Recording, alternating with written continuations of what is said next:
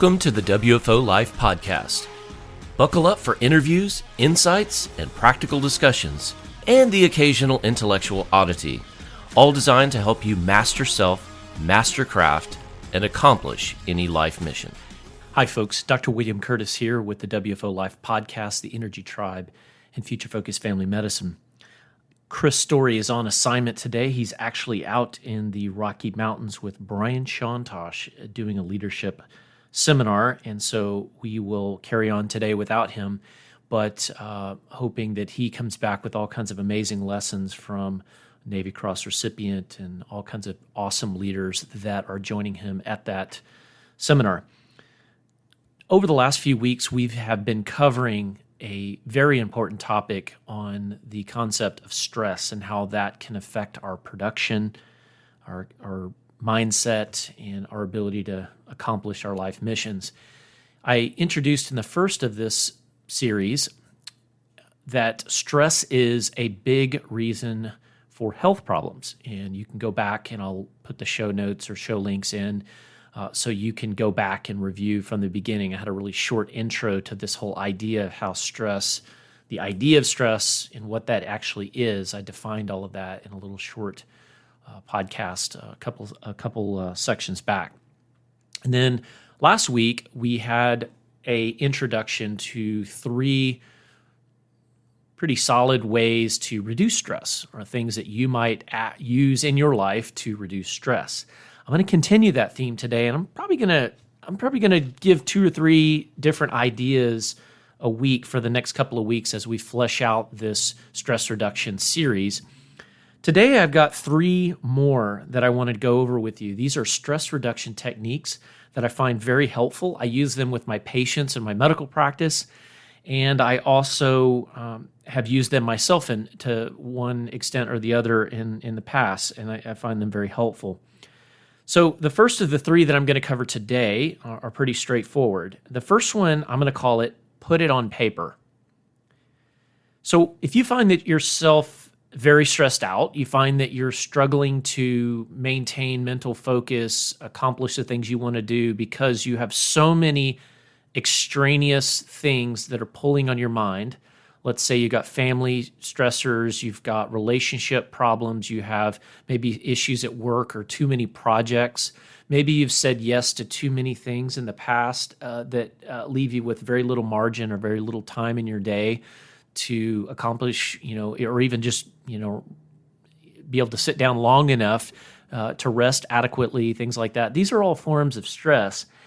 What I want you to do, if you, uh, you know, as a tool, is put these things on paper. And what I want you to do, and this comes directly from, I read this originally back uh, with a guy named Paul Rosch, um, MD. He was a medical doctor from the American Institute of Stress in Yonkers, New York.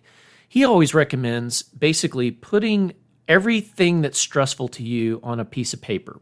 You draw a line down the middle, and on the left hand side, put everything that is a stressor that perhaps you can change. In other words, you see something that you could change that would make a difference. And on the other side of that piece of paper, you got a, light, a dividing line. Put down things that you know stress you, but you can't change them. So you can imagine things that may come up. Uh, there may be things about, let's say, let's say you have let's say that you're you have a relationship problem and, and there's something about your spouse let's say that they have a health problem that can't be changed but it's stressful for you uh, well if you can't change that then you put that in this other column just so you understand that like i can't change the fact that uh, my spouse you know is in a wheelchair or, or has some type of medical problem that they can't change okay?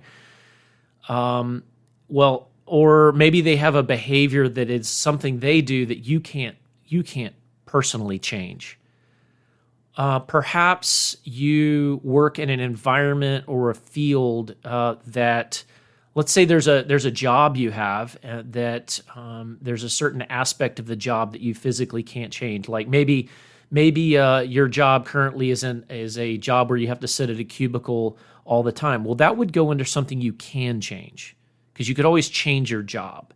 So, whatever the stressor is, put it in the appropriate column, either things you can change, things you can't change. And if you if you're not sure, um, you just take your best guess and put it in either column. So, um, once you've done that, the items that are in the change category, just just prioritize them based on what's maybe the biggest stressor. Maybe put a number if you've got five or six or ten different things. Put a number next to them. Okay, don't limit yourself, but but put a number next to them in the order of priority, like what's really stresses you the most or takes the most of your time or that kind of thing. And then take action. Do something to change it if it's changeable, even if it's difficult. If it's in the can't change category, really the only thing you can do is stop fretting over what you can't control. Okay? Another way to think about this, this is a slightly different tool, but I think it's it's more of a mental tool that I've used with patients that sometimes at least it's kind of a stoic uh, approach which Chris and I have talked uh, a lot about in this podcast series if there's three things you can do with any stressful situation, there's there's always three things. The first one is you can change it. So that's column one we talked about. and you can also in that same column, you can not only change it, but secondly, you can remove it. You can also ignore it. So, in the change category, you have different ways you can take action. So, think of these first two I mentioned as other things you can do, as things that you could do to change a situation. You can change it, you can remove it or ignore it, or you can just let it go, meaning just I'm not I'm not going to deal with that anymore. I'm going to let that problem go. I'm going to let that project go. I'm going to let that relationship go. There's there's a lot of things that people can change if you're willing to do it. The third in this, uh, these three things you can do with stressful situations would be change your mindset or attitude about it. Much like our episodes we did with Rex Howes in the past, where we talk about how attitude is really everything. Some situations, you know, if there's a lot of problems around you, sometimes you're the problem, meaning the way you're looking at a situation could be the problem. There's always a solution. Ryan Holiday wrote a book called The Obstacle is the Way. And really, it's a primer or introduction to Stoic philosophy. But it's a very Stoic thing to say um, that, that, look, if this is a situation I cannot change, maybe it's in that can't change category. Well, maybe I can change my attitude about it. Maybe I can change my outlook. If I change my attitude, it may completely change how I view that situation. Because every situation that's uh, even if it's a difficult, painful situation, you can learn from that. You can grow from that. Any situation has something that can be gleaned of value in it. There's a flip side to everything. So I want you to look at those. So I, I talked about putting it on paper. One column for things you can change, one column things you can't. Take action in one, stop fretting over the other. And then I mentioned changing it, uh, stressors, you can change them, remove them, or ignore them or you can change your attitude or mindset about them. So maybe think about that next time you're feeling very stressed out, things that you just don't understand why, uh, what you might be able to do about these things. You can put them on paper. The next one I want to go over, and this is the second one for today, is on alcohol and caffeine. Now, there's others that could fall into this category, such as uh, tobacco, nicotine. Basically, I'm talking about things that are stimulants or things that have negative influences on the sympathetic nervous system of the body, which is your fight or flight system. One suggestion is to wean yourself slowly off of caffeine or alcohol. Mm, there, there's lots of ways you can do this. Some people just would stop them cold turkey, but but you can you can also just taper them down. You might do this by subtracting a little regular coffee and adding some decaf to your morning cup.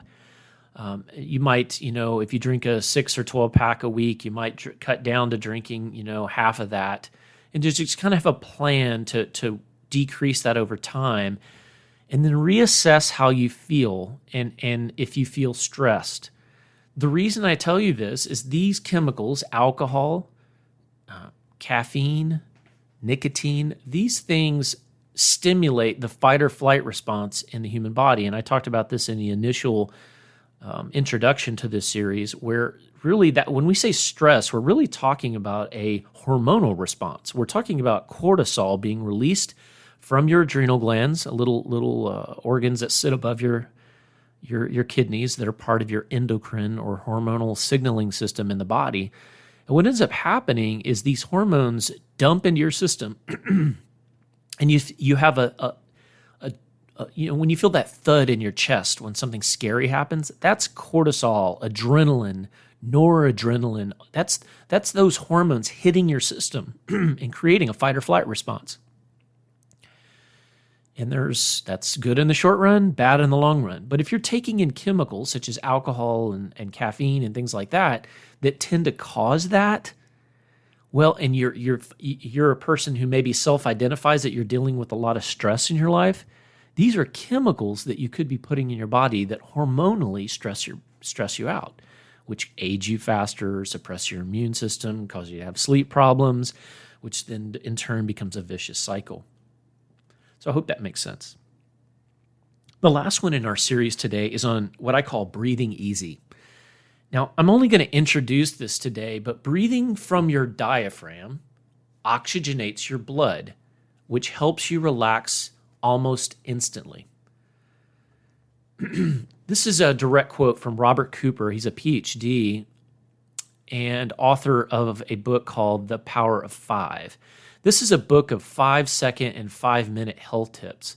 And in that, he talks about how shallow breathing can, by contrast, cause your heart rate to beat faster and your muscles to tense up and giving you that, you know, that feeling of stress.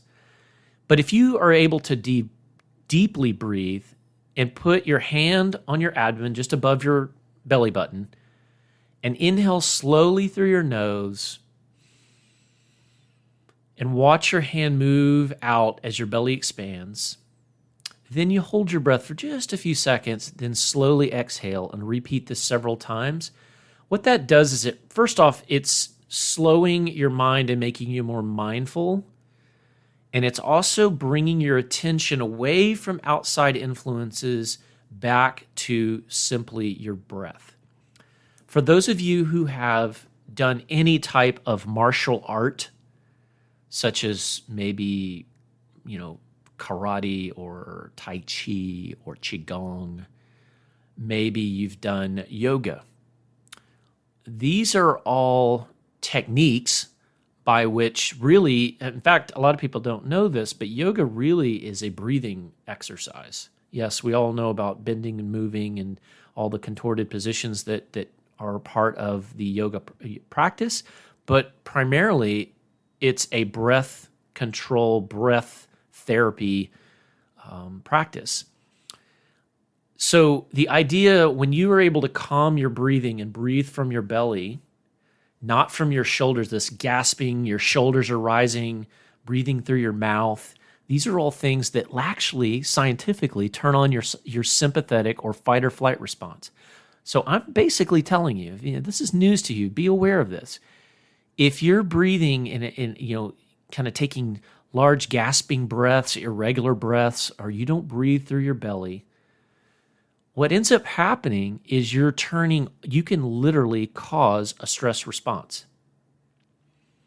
And so sometimes when you feel anxious, let's say you're in a, a, meeting or you're starting to feel anxious about some situation or conflict that's arising, and you notice, look at, listen to your breathing, you know, monitor your breathing. You might notice it's shallow. You might notice your shoulders are shrugging or you're kind of breathing through your mouth. These are things that are signs of stress. And they can what's interesting though it's like a tool. You can breathe differently. You can consciously change your breathing pattern. And in turn you can turn off the sympathetic nervous system. They call it in military uh, you know special forces guys are often trained to do this type of thing and they call it arousal control and the idea is they're saying look i'm in a very stressful life threatening situation i could be panting and, and breathing erratically which which stimulates more stress response or I can breathe through my nose. I can, you know, uh, slow my breathing rate, even out my breathing rate on purpose, and in turn turn off the fight or flight response, which in turn, you know, helps your for soldiers, it helps their shooting capability. For others, it can help their communication, their, their uh, clarity of thought. there's all kinds of things that that can that can improve even in like in the business world or whatever. So i want you to think about breathing easy. I did throw in there a little bit uh, i mentioned about mindfulness. That's one i'm going to do an entire episode dedicated to mindfulness. I've been doing a lot of reading on this subject and, and some personal work and my on my own and uh, recently i read a book by thich nhat hanh uh, called the miracle of mindfulness Thich Nhat Hanh was a Buddhist monk. Uh, was I believe he may still be alive. He's in his 90s, uh, but was a peace activist and um, uh, very very vocal uh, in the war in Vietnam.